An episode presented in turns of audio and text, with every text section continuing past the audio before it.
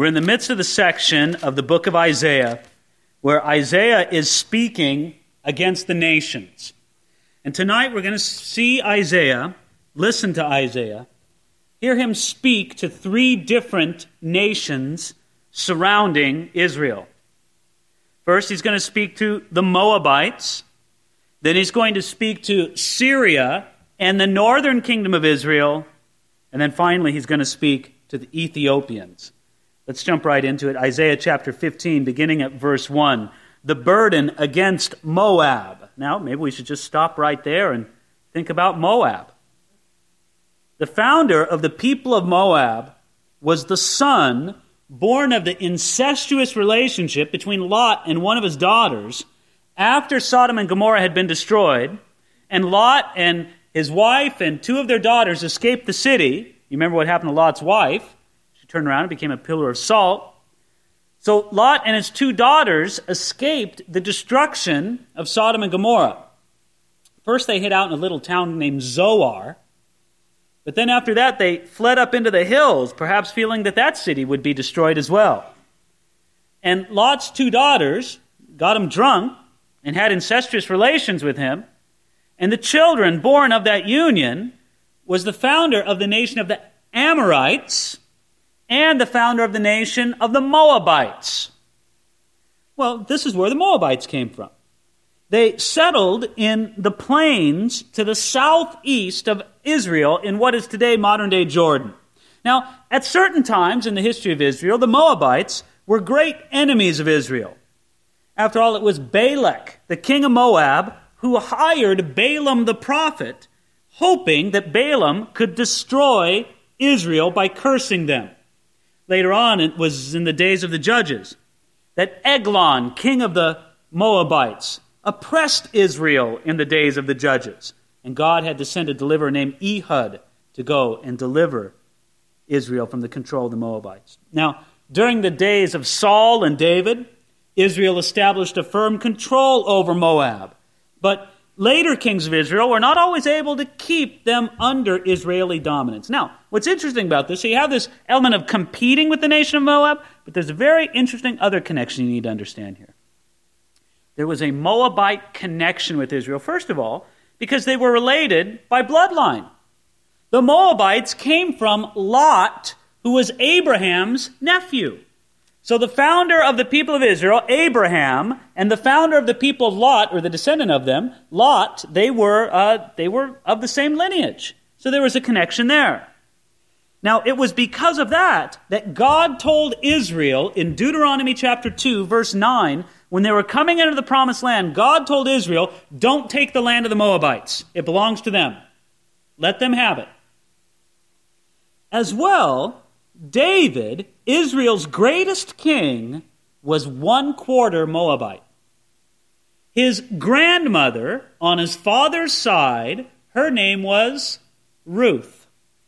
And Ruth was a Moabitess.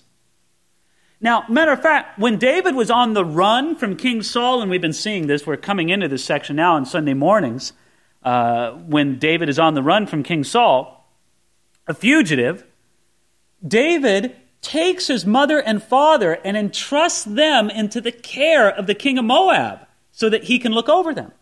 So there's this Moabite connection between David and the, the house of David and uh, the, the kingdom of Moab. Now, for this reason, there's a great deal of sadness and empathy on Isaiah's part as he describes the coming judgment upon Moab. So check it out here.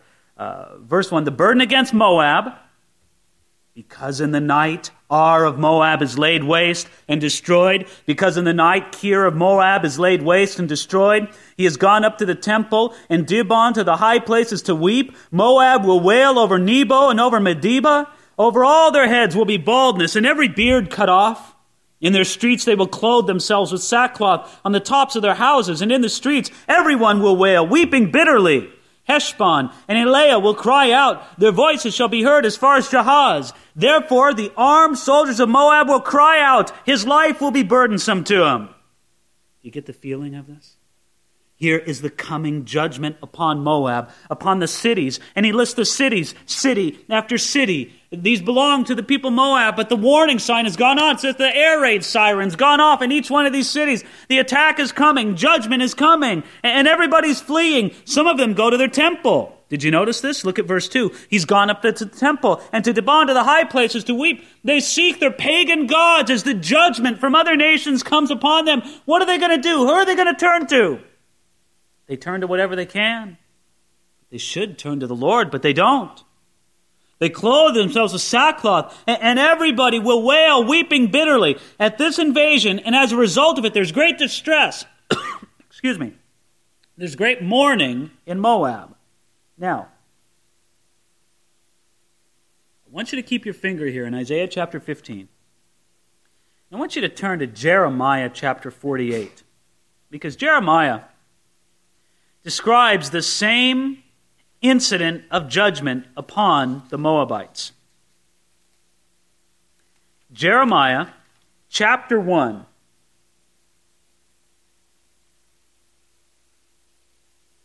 We're going to begin here at verse 11. Jeremiah chapter 48, verse 11. What did I say? 41? Whatever. 48, 41, hut, hut, hike. Jeremiah chapter 48, verse 11. Listen to the Lord's judgment against Moab. Moab has been at ease from his youth.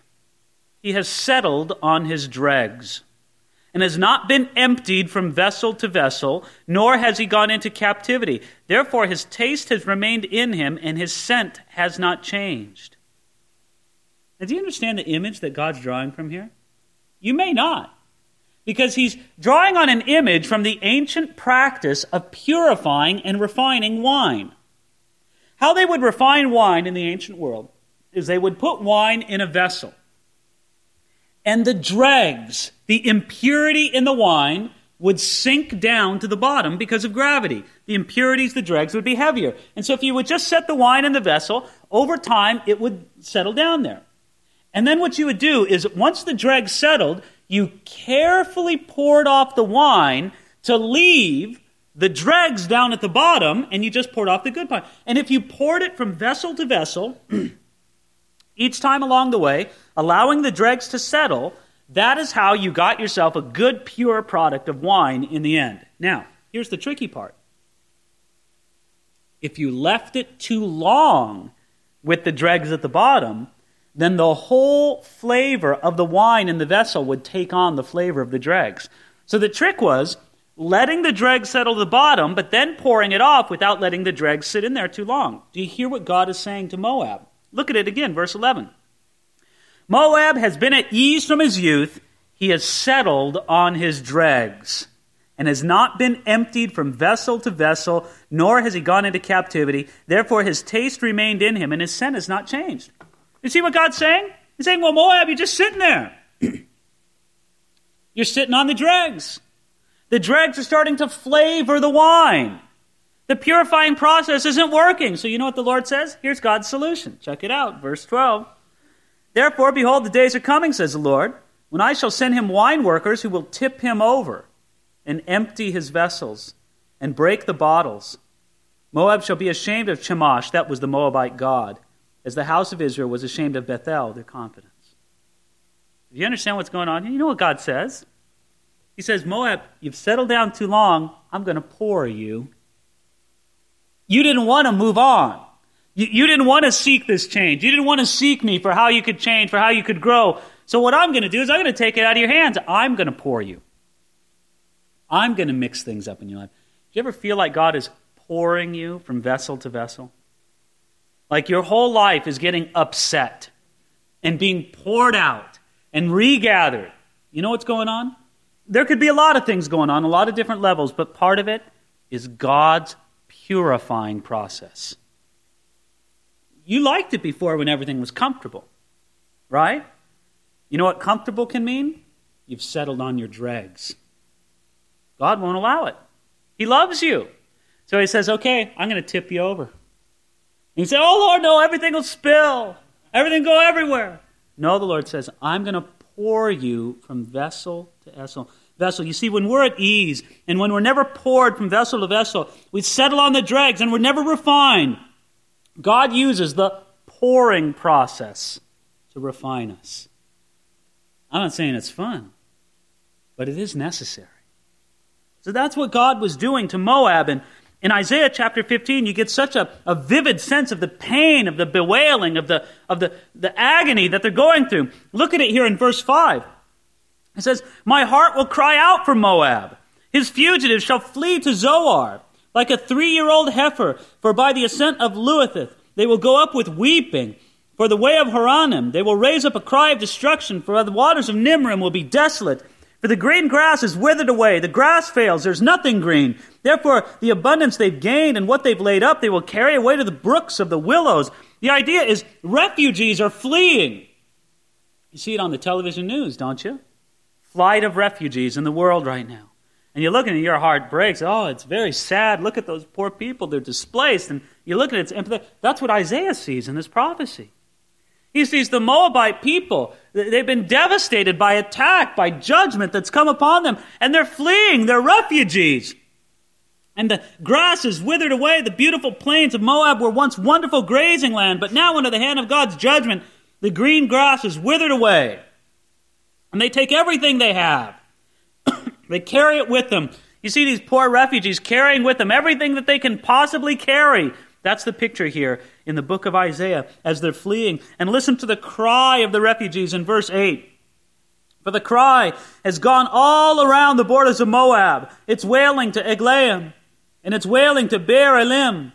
For the waters of the Dimon will be full of blood. Because I will bring more upon Dimon, lions upon him who escapes from Moab, and on the remnant of the land. If the judgment of the night attack did not complete the work of judgment, God would send lions upon him who escapes. God was going to finish his work of judgment against Moab. Chapter 16 continues on the thought. Verse 1 Send the lamb to the ruler of the land, from Selah to the wilderness, to the mount of the daughter of Zion. For it shall be as a wandering bird thrown out of the nest, so shall be the daughters of Moab at the fords of the Arnon. Now, it's a very interesting thing. You read that and you scratch your head, don't you? What, send the lamb to the ruler of the land? What's that? Now, I know it's tempting to look for a messianic connection there, right? Ah, the Lamb of God, yes. Well, not exactly. This is a reference to the way that the Moabite kings at one time used to bring tribute to the kings of Judah. And what they would bring when they would pay tribute, which was really a sense of taxes or extortion.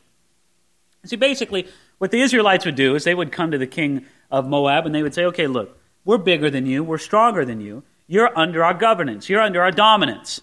Therefore, you have to give us 10,000 lambs every year. And the king would say, What?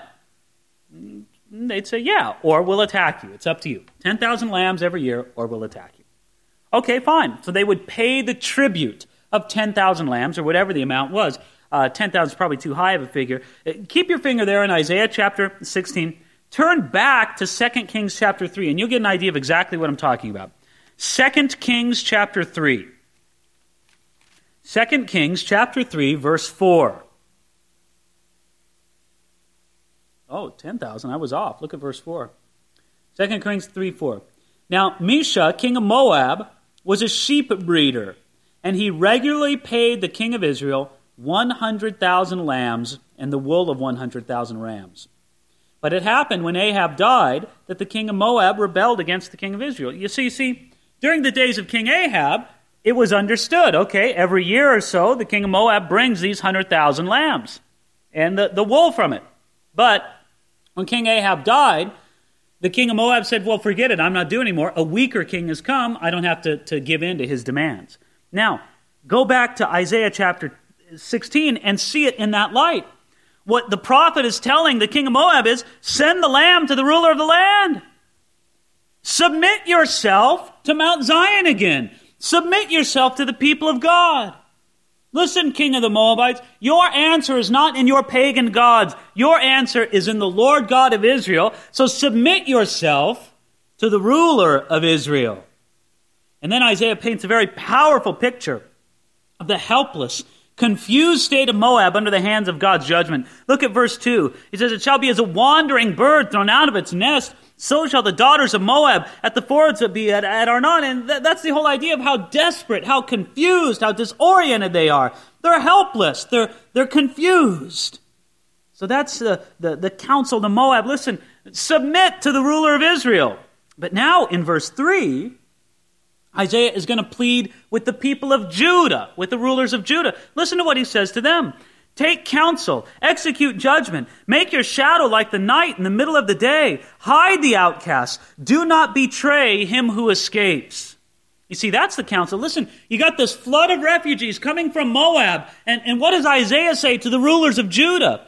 Take them in, protect them, make your shadow like the night in the middle of the day. In other words, Cast your cooling shadow upon them. So in the middle of the day, you're giving them shelter and protection from the hot sun.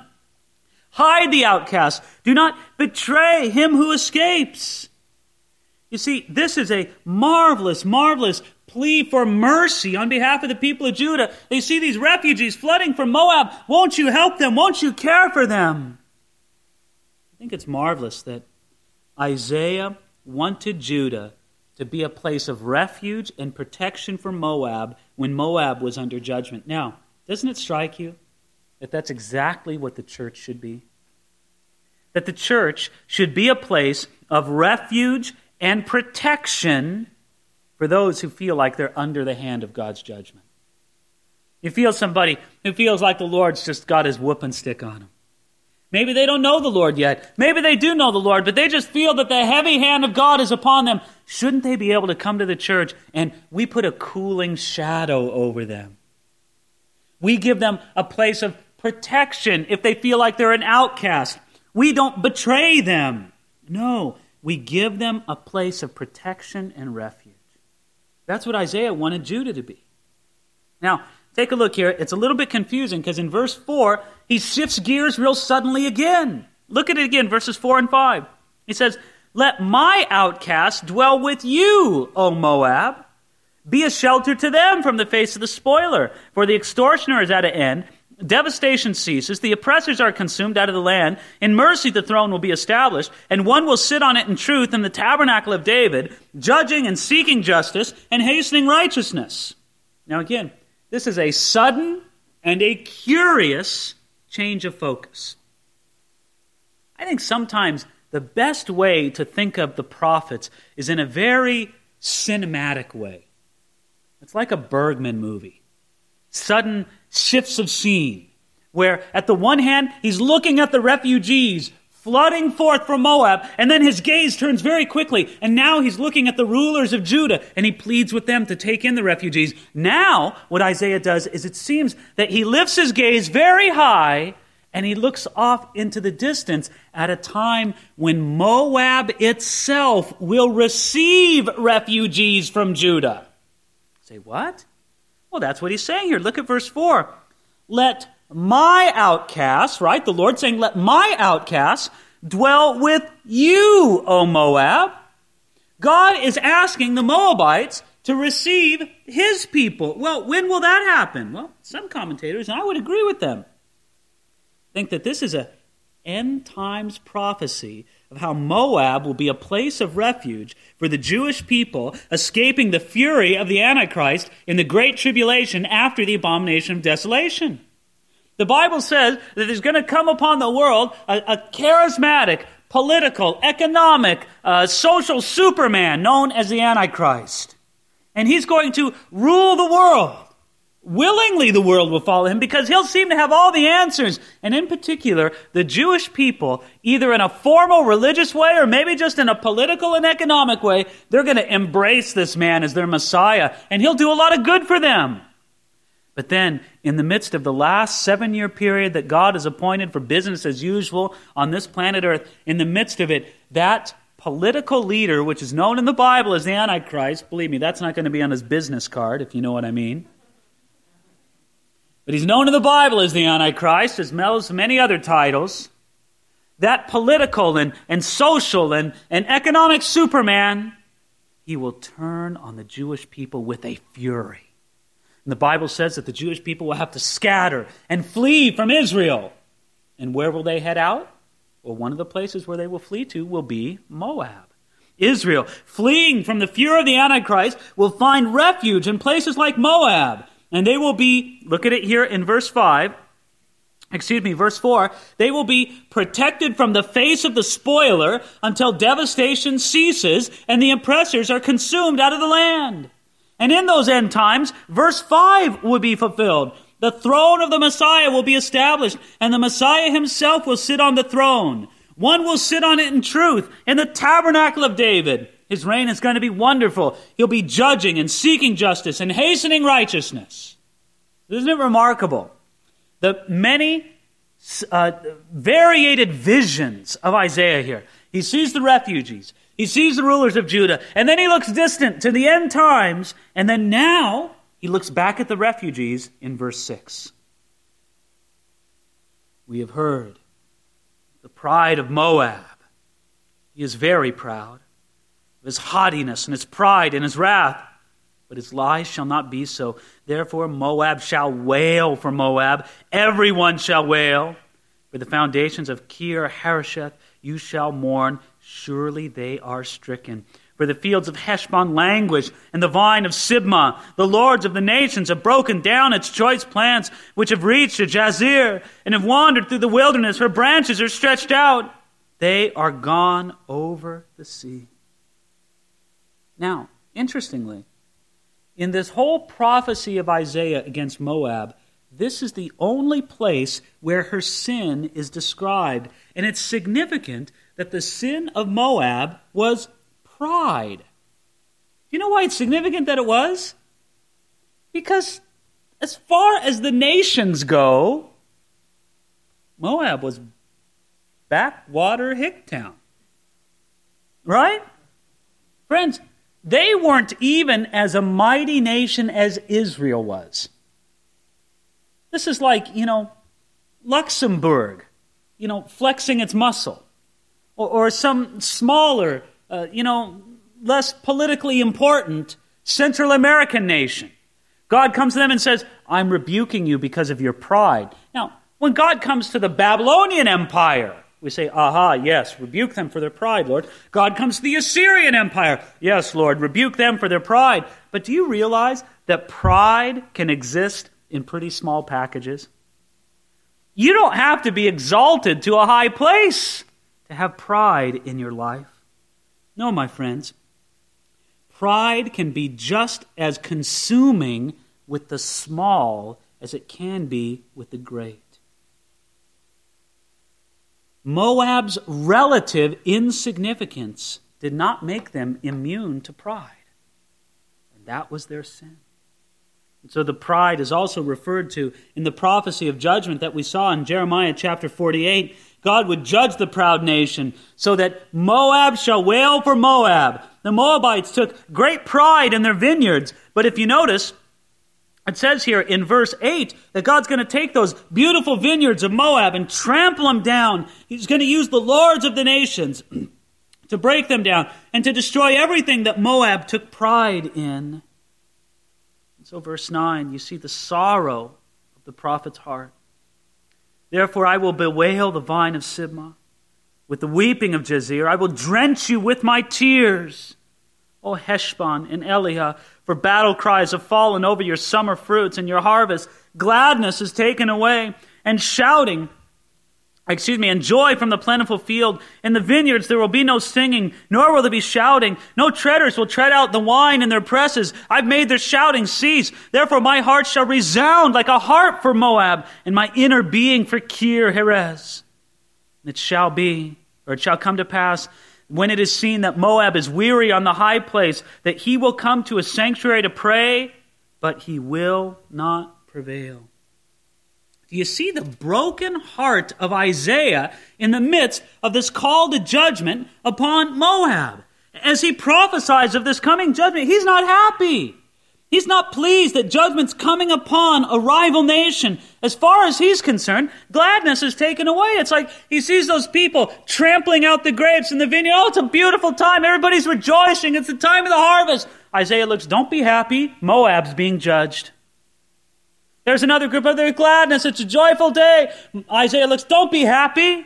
Moab is being judged. Same time, Isaiah knows that Moab is looking in the wrong places for answers. At the end of verse 12, it says that they're looking for it in the high places. They're looking for it in the sanctuaries of their gods, but they will not prevail. Isaiah knew the pain of seeing calamity come and watching people turn to the wrong places in the midst of their destruction. Do you know that pain in your life? I mean, you see somebody else going through a bad time, and they're looking to the wrong place for comfort. They're going up to a high place. They're going up to the sanctuary of their God. Well, maybe it's a bar. Maybe it's a, a group of friends that are giving them ungodly counsel. Maybe it's just the, the inner recesses of their own heart and they're not seeking the Lord. Painful, isn't it? That's the pain Isaiah feels. Friends, you understand the, the heart that Isaiah has here? Moab was a rival nation, a pagan nation, yet he did not rejoice in their judgment. You don't get that feeling with everybody. When Isaiah is talking about the judgment of God upon the Babylonians, it's almost like you get the feeling, yeah, come on, Lord, bring it to them. Not the Moabites. You know, this was the same attitude Jesus had when he wept for Jerusalem. Jesus said in Matthew chapter 23, Oh, Jerusalem, Jerusalem, the one who kills the prophets and stones those who are sent to her. How often I wanted to gather your children together as a hen gathers her chicks under her wings, but you were not willing. See, your house is left you desolate, for I say to you, you shall see me no more till you say, Blessed is he who comes in the name of the Lord. When Jesus saw the desolation that was to come upon the city that rejected him, he didn't rejoice. So here's my question for you Do you gloat in the judgment that comes upon other people? Sometimes it's easy to do you know, you something in. He says, Good. They deserve it. Good for them. Yeah, Lord. Feel like putting another notch in your Bible or something. Don't, friends. You know, just let the Lord take care of all that stuff. And even when you do let the Lord take care of it, don't rejoice in it. Is there a single person in this room who wants to be judged by the Lord as they deserve for their sin. Not me. Oh, know. If anybody in this room does, I, I, I want you to come on up front after service. I want you to pray for me if there's a single person in here who wants to be judged as they deserve for their sin. No, friends. No. God has been merciful for us. And we need to ask Him to be merciful to other people too. Well, verse 13 and 14 this is the word which the Lord has spoken concerning Moab since that time. But now the Lord has spoken, saying, Within three years, as the years of a hired man, the glory of Moab will be despised with all that great multitude, and the remnant will be very small and feeble. Now, Isaiah, speaking for the Lord, announces that judgment's going to come upon Moab in this time period. The judgment's going to humble Moab.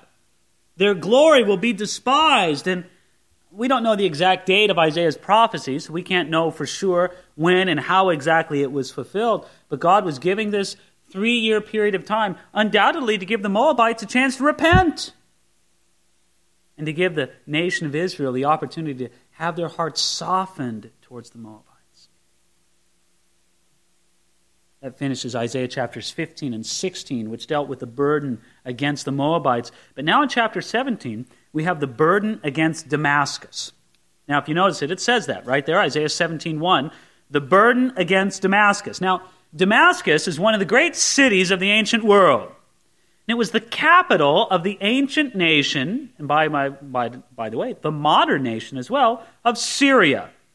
And Syria is positioned to the immediate northeast of Israel and the northern tribes around the Sea of Galilee had constant contact and interaction with Syria. And so when he says uh, uh, uh, the burden against Damascus, it's almost like if God were to say the burden against Washington, D.C. You'd know that he's speaking of America because Washington, D.C. is our capital. Well, it's the same thing. Damascus is the capital of Syria. Now, as we go on, you're going to see an interesting twist on this, but let's take a look as we make it through here. Verse 1.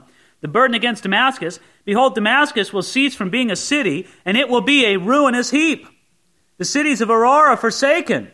They will be for flocks which lie down, and no one will make them afraid. The fortress also will cease from Ephraim, the kingdom from Damascus, and the remnant of Syria. They will be as the glory of the children of Israel, says the Lord of hosts. So you read that and you go, wow, that's pretty radical. Damascus is going to cease from being a city. And Damascus was one of the most beautiful cities of the ancient world, but the coming judgment of the Assyrians would reduce it to a heap of ruins, and it would be rebuilt, and it would be inhabited again. But great destruction, great desolation was going to come upon the Syrian capital of Damascus. Now, I don't know if you remember this from previous chapters in the book of Isaiah, but current in the day of Isaiah, there was a confederation between Isaiah, between Isaiah, boy, I'm about to get really mixed up in the terms in my head. Let me be careful here. Between Syria and Israel. Now, let me go back and review this, both for the sake of repetition and for the sake of, for some of you, this might be new information. When Israel came, when the people of Israel, the Jewish people, came from Egypt into the promised land, they were one united nation. And for 400 years, they lived together without any king. It was the time of the judges. And God would just raise up different leaders from time to time. Then, uh, through a lot of different circumstances, some of them godly, some of them not so godly, they established kings. The first king of Israel was Saul. The second king of Israel was David. The third king of Israel was Solomon. Between Saul, David, and Solomon, that was a, a reign of Israel for more than a hundred years. But after the reign of Solomon, there was a civil war. And the Jewish people divided into two nations the northern nation of Israel and the southern kingdom, I should say, of Judah. And so you had Judah to the south, Israel to the north.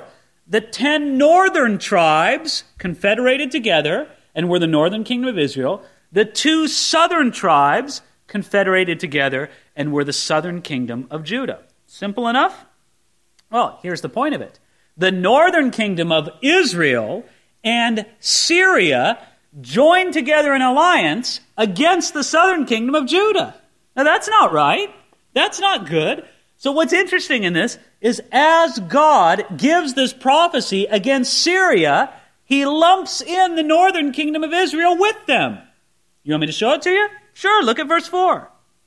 And it shall come to pass that the glory of Jacob will wane Jacob, that's Israel, right? And the fatness of his flesh will grow lean. It shall be when the harvester gathers the grain and reaps the head with his arms, and it shall be as he who gathers heads of grain in the valley of Rephaim. Yet the gleaning of grapes will be left in it, like the shaking of an olive tree, two or three olives at the top of the uppermost bough, four or five in its most fruitful branches, says the Lord God of Israel. Now, what he's doing in verses 4, 5, and 6 is explaining something that he mentioned back there in verse 3. Did you notice it? In verse 3, he says, The fortress also will cease from Ephraim. All right? Here's another thing to educate you, to help you understand the prophet a little bit better. Ephraim is another name for the northern kingdom of Israel. The tribe of Ephraim was one of the 12 tribes of Israel. And Ephraim was the dominant tribe in the northern kingdom of Israel. So sometimes God would refer to the northern kingdom as Ephraim. So when you read Ephraim in the prophet Isaiah, say to yourself, Northern kingdom of Israel.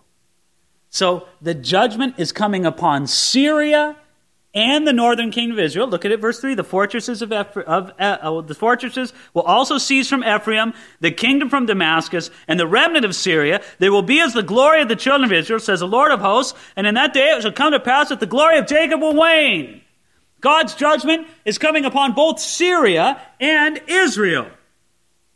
Now, before I get on to verse 7, I think it's interesting to, to speak about something, and that's the the political situation today with Israel and Syria. You know, there's a nation of Israel today, and there's a nation of Syria today. And the nation of Syria is headed up by one of the true psychopaths on the world scene today, a guy named Assad.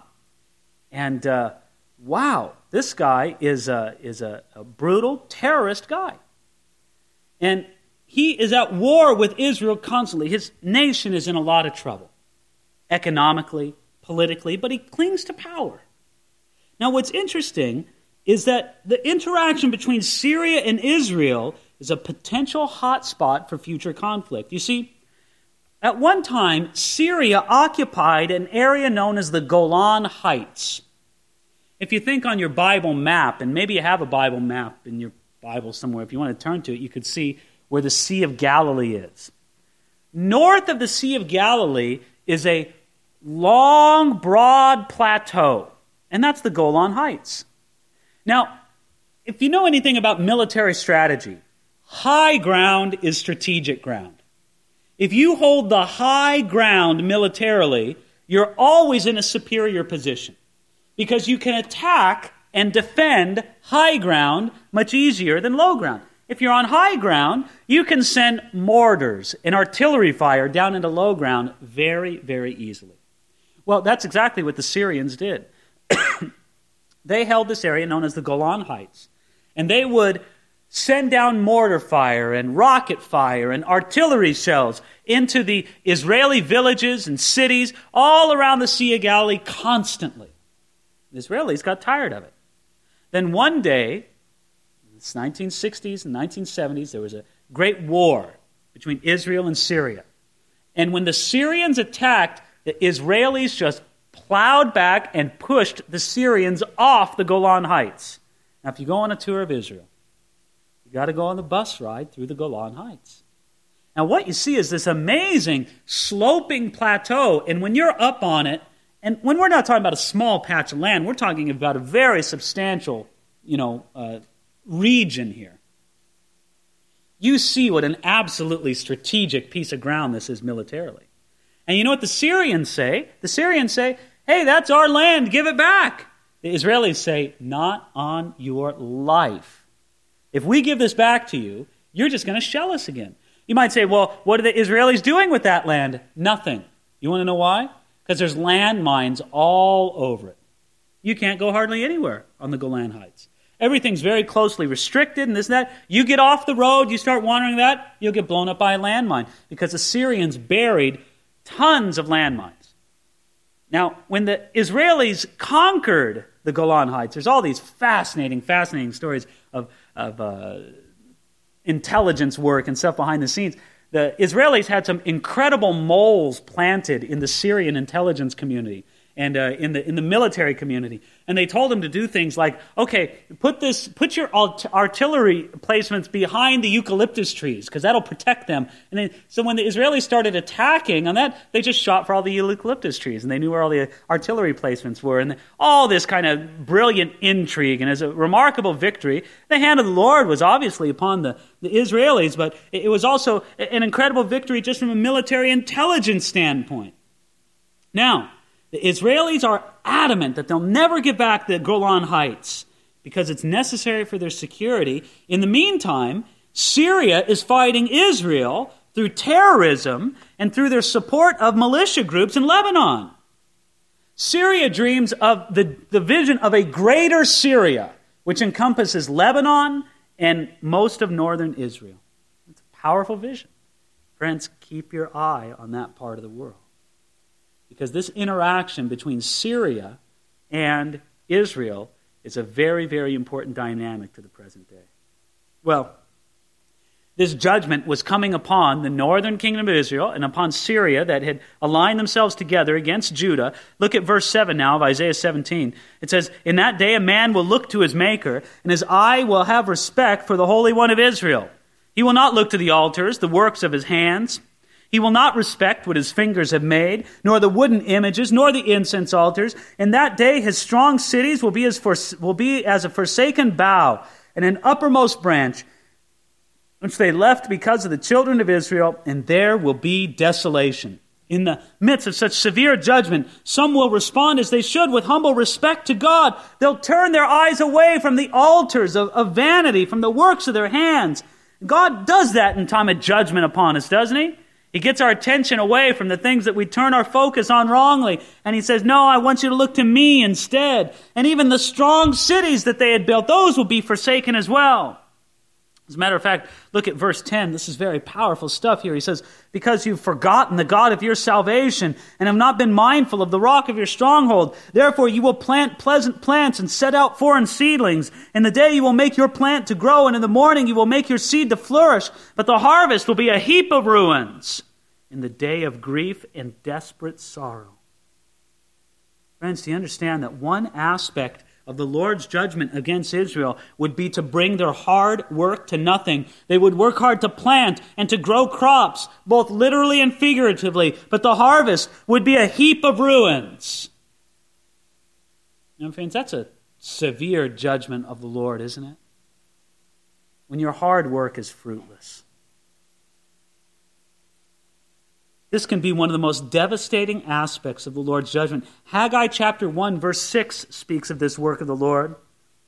He says, You've sown much and bring in little. You eat, but you do not have enough. You drink, but you're not filled with drink. You clothe yourselves, but no one is warm. And he who earns wages earns wages to be put in a bag with holes. You ever feel like that? Friends, turn to the Lord. Turn to the Lord. Seek Him. Ask God, Lord, what do you want me to do? Am I on the wrong track? Is there something you want to humble me in? Is there some work of repentance you want to deepen in my life? Lord, what is it? How much better it is to be listening to Jesus and have our service directed and blessed by Him. Remember the apostles, the disciples there, they were fishing all night, didn't catch anything. Man, that's a drag. It's a drag when you're fishing all night and that's how you make your living. This wasn't just pleasure fishing. This wasn't coming in on the charter boat with an empty, you know, bag. This was, this is my bread and butter, and I worked all night and I didn't make anything. They come in and they're tired and they're exhausted. And then Jesus comes and he says, Hey, Peter, throw your net over there. Don't you just love that from the Lord? It's like that's the last thing some fisherman wants to hear. Some, some carpenter standing on the shore, you know, you're thinking, man, you never fished a day in your life. I've been fishing all night. You can't fish in the morning. The sun's on the lake. The fish go to deeper, deeper water. No, you, you fish at night. Don't you get it, Jesus? But you know what? Peter didn't do that. Okay, Lord, I'll do what you say. And he let the Lord direct his service. And he had worked hard all night, and it was good work, and it was hard work. But it didn't amount to anything. But when the Lord directed his service, what, he brought in such a catch that he couldn't even contain it in the boats. That's how much better it is to have the Lord direct our service. And why did the Lord bring this judgment on Israel? Check it out here. Look at this. And this is where you need to check your heart if you feel that you're in this place. Verse 10 because you've forgotten the God of your salvation. Now, in one way, this doesn't seem like a great sin at all, does it? I mean, after all, why does God need us to remember Him? You ever have somebody like a total stranger come up to you and say, Remember me? It's like, why should I remember you? You know, I mean, maybe you just met him once, a passing thing. Well, I don't know. Why do I remember you? And maybe some people feel like that towards the Lord. Some people's attitude towards the Lord is, look, I'll leave you alone, you leave me alone, right? Just whatever, God. I won't bug you, you don't bug me. Friends, it's a sin to forget the God of your salvation. You know why? First of all, it's a sin because He made you. He made you. You didn't happen by chance. You didn't come up from some monkey or some amoeba. He made you. You owe Him. He created you. That's all there is to it. That's reason enough. God has rights over us because He created us.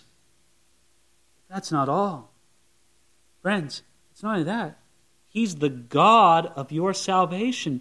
If God has a claim to every human being who walks this earth because He created them, how much more does God have a claim over His people, whom He's redeemed and saved? Let me add to put it to you this way. If you forget him, you can forget about your salvation. Don't forget the Lord. Don't put him on the back burner. Don't shuffle him off into some corner of your life. Do you realize that Satan doesn't need to make us bank robbers or murderers to destroy us? It's quite enough simply to make us forget. You can forget because you're falling asleep spiritually. You can forget because you don't have a, your attention focused the right place. You can forget because you're distracted. Those are all reasons why we forget things in everyday life, right? You forget to, well, I was nodding off when they said that to me. That's why I forgot. Or I wasn't paying attention. That's why I forgot. Or, or I, I was distracted. That's why I forgot. Friends, Satan doesn't care how he does it, but he wants you to forget the God of your salvation. Wants you to push him off into a corner. Friends, don't do it. You feel like you're in that place that the chastising hand of God is upon you. You, you feel him spanking you, so to speak. Take an inventory of your heart and say, Am I forgetting the Lord my God? Remember what it says in the book of Proverbs that if you acknowledge him in all your ways, he'll direct your paths. Isn't that a glorious promise? That's the opposite to forgetting him. Well, look at verse 12 here. Here we shift gears again. Woe to the multitude of many people who make a noise like the roar of the seas and to the rushing of the nations, that make a rushing like a rushing of mighty waters. The nations will rush like the rushings of many waters, but God will rebuke them and they will flee far away and be chased like the chaff of the mountains before the wind, like the rolling thing before the whirlwind. Then behold, at eventide trouble. And before the morning, he is no more. This is the portion of those who plunder us and the lot of those who rob us.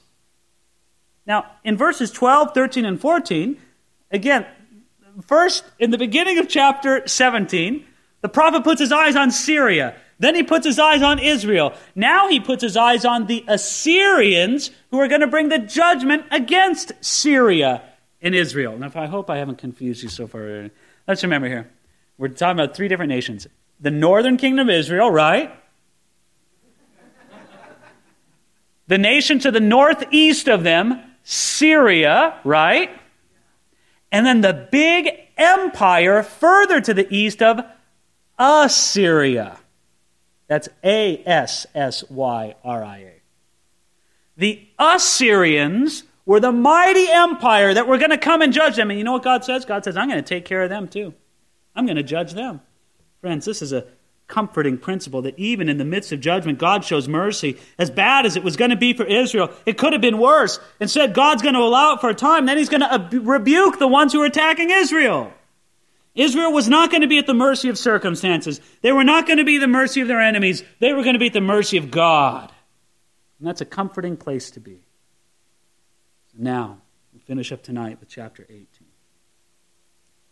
Chapter 18 is short. You take a little look at it, seven verses. I think you should kind of gulp hard before we take a look here. Let me read you what some of the commentators have said about Isaiah chapter 18 while I pause with a drink of water.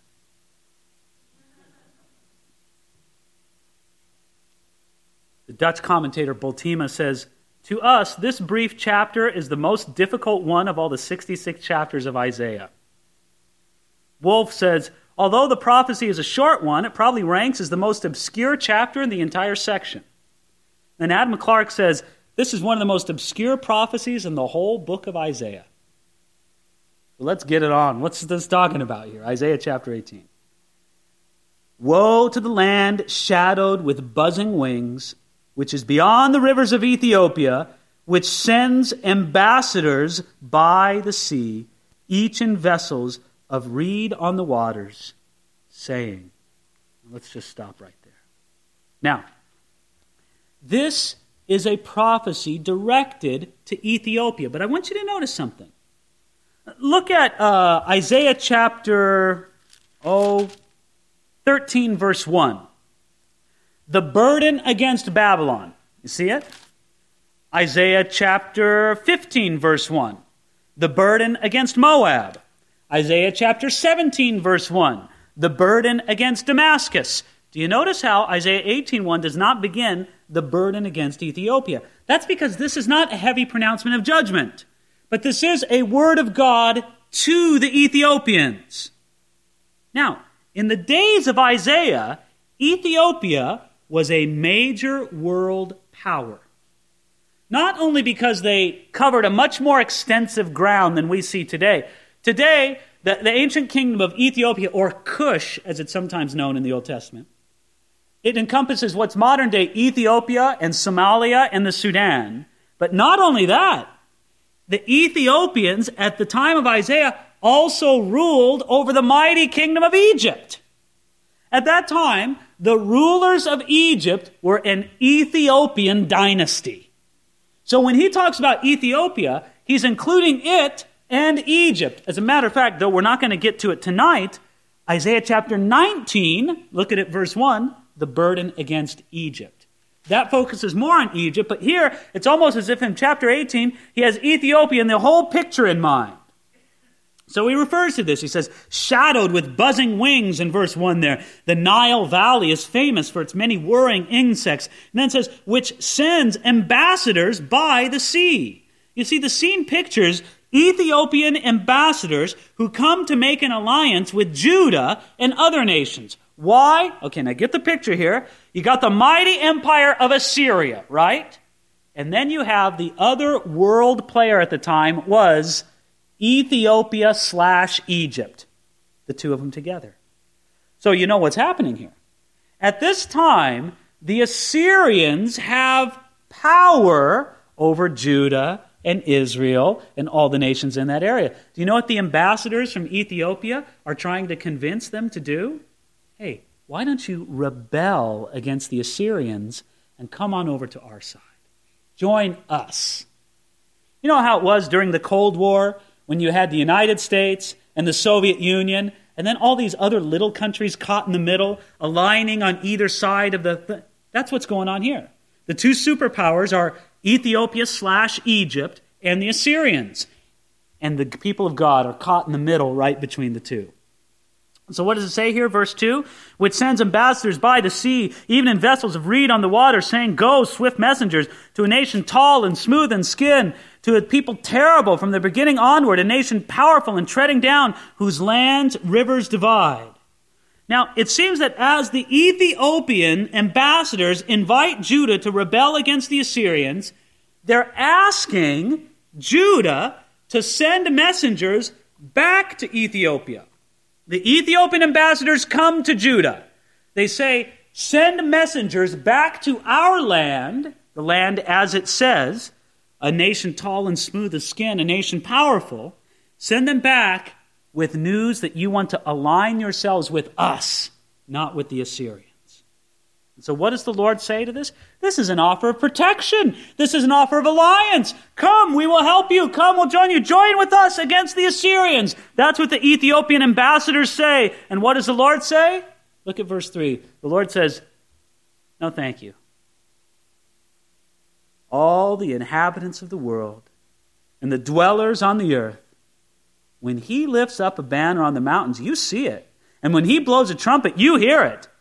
For so the Lord said to me, I will take my rest, and I will look for my dwelling place, like clear heat and sunshine, like a cloud of dew in the heat of harvest. For before the harvest, when the bud is perfect, and the sour grape is ripening in the flower, he will both cut off the sprigs with the pruning hooks, and take away and cut down the branches. They will left to be together for the mountain birds of prey, and for the beasts of the earth. The birds of prey will summer on them, and the beasts of the earth will winter on them.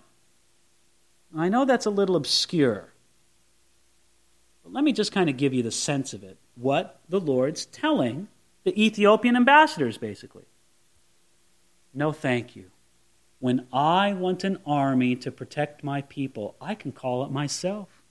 I can raise up a banner. I can send out a trumpet to the nations. As a matter of fact, I can put the hurt on Assyria so bad that their corpses will litter the land and be bird food for the, prey, for the birds of prey, and it'll be uh, food for the wild beasts to come and eat on all winter long. Ethiopians, no thank you. I don't need your help. Now, what's interesting to me in this is that as the Lord God rejects the alliance with Ethiopia, it's almost as if the Lord isn't sore at them.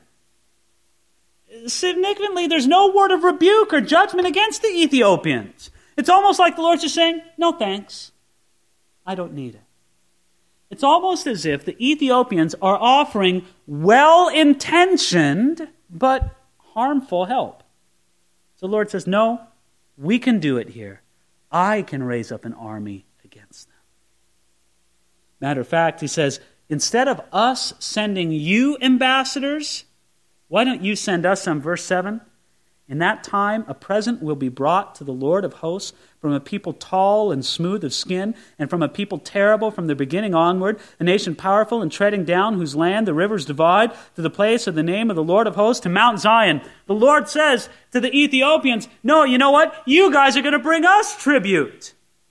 You guys are going to come to us for help. Come to us for what we can give you instead of us coming to what you can give us. You know, it was fulfilled. This prophecy was fulfilled. You know when it was fulfilled? I'll give you one instance.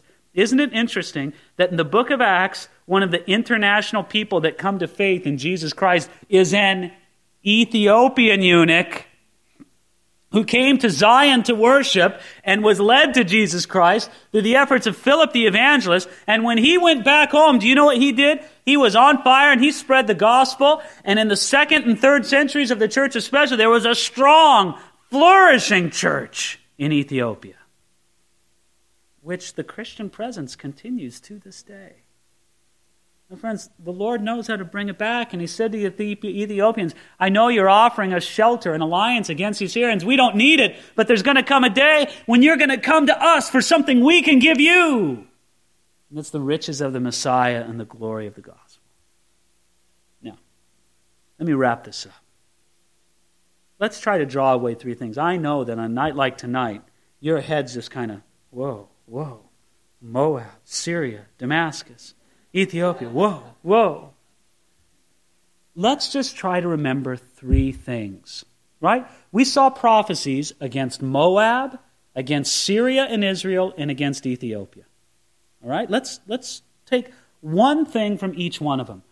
From the prophecy against Moab, let's remember this to be merciful to those who are under the heavy hand of God. Don't add to their misery. Look for a way to relieve it. Number two, from the prophecy against Syria and Israel, you know what struck me? The passage on not forgetting the Lord. How easy it is for us, especially when things are going good, to forget the Lord. Friends, let's not forget the Lord. And then finally, from the passage dealing with the Ethiopians. God knows how to take care of himself. Maybe the Ethiopians just wanted to help, but God said, Don't need it. I know how to take care of myself. We don't have to fear for the Lord's cause. He knows how to take care of himself. Thank you, Jesus. He does not need me to defend him. I just got to get out of the way. And he does more than an adequate job of himself. So let's take those things away from Moab and Syria and Ethiopia. And next week we pick it up against Egypt. Now, no, maybe we'll get into Babylon too, as we'll see what the Lord has to say to the nations through the prophet Isaiah. Let's pray.